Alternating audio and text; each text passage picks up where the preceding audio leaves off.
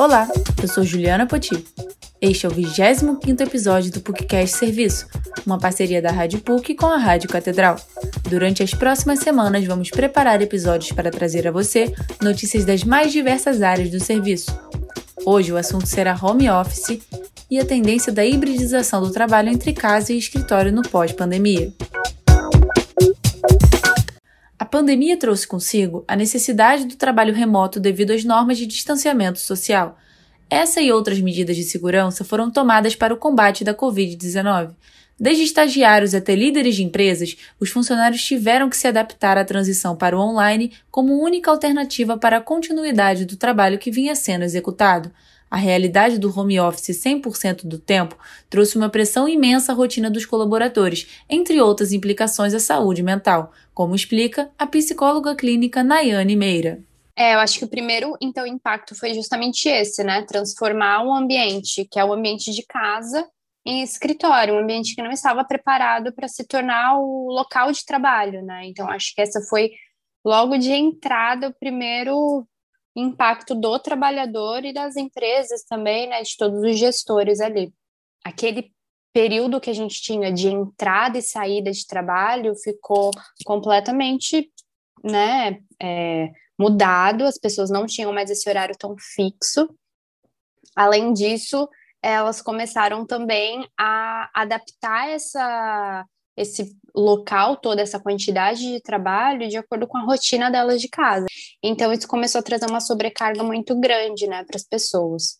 Nayane acrescentou ainda que a procura pela ajuda clínica aumentou, principalmente por parte dos jovens, que demoravam mais tempo para buscar o tratamento, mas que no período de lockdown aumentaram o contato.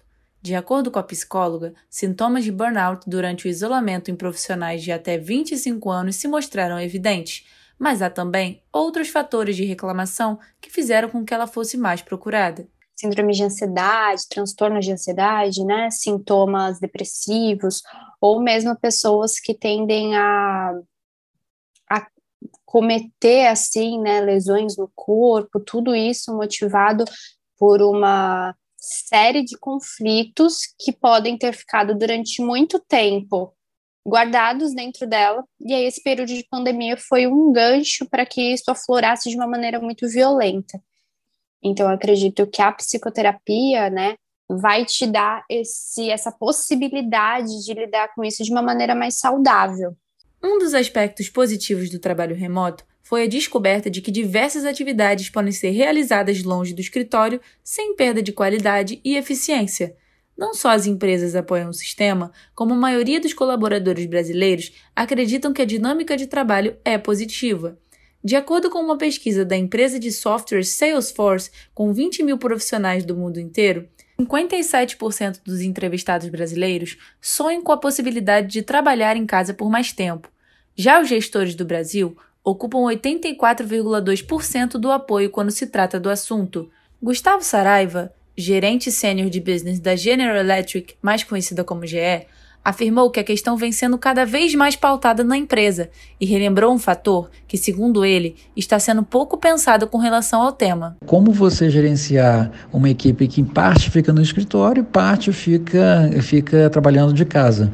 É, existem sempre os prós e contras. Você está é, trabalhando no escritório, a pessoa que vai trabalhar no escritório muitas vezes pode questionar o fato do outro que está em casa, é, que não está trabalhando tanto quanto ele é, que está no escritório, né?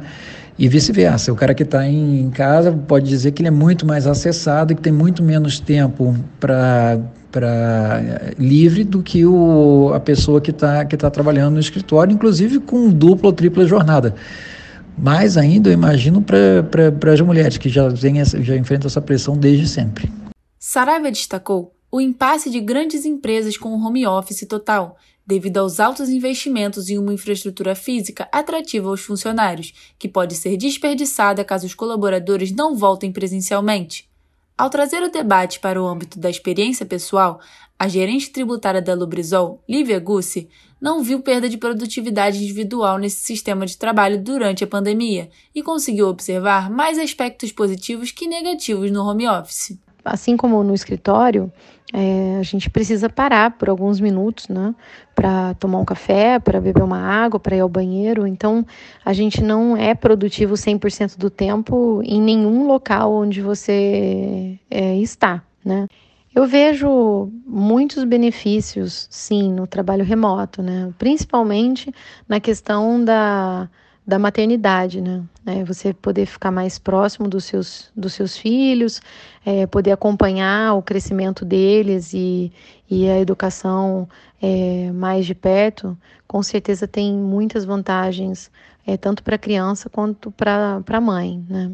Devido às vantagens não só financeiras, como a redução do espaço físico das empresas pela menor quantidade de pessoas nos escritórios ao mesmo tempo, mas também pela diminuição do estresse no trânsito de deslocamento de casa para o trabalho, o home office alguns dias na semana tende a ser uma realidade na rotina das empresas, que, ao que tudo indica, devem apostar na hibridização do trabalho para o futuro. Esse episódio do PUCcast Serviço teve a edição de áudio e a produção de Juliana Poti e a supervisão e edição de Célio Campos. Lembramos que a Rádio PUC faz parte do Comunicar, que é coordenado pela professora Lilian Sabac. Voltaremos na próxima sexta-feira. Até lá!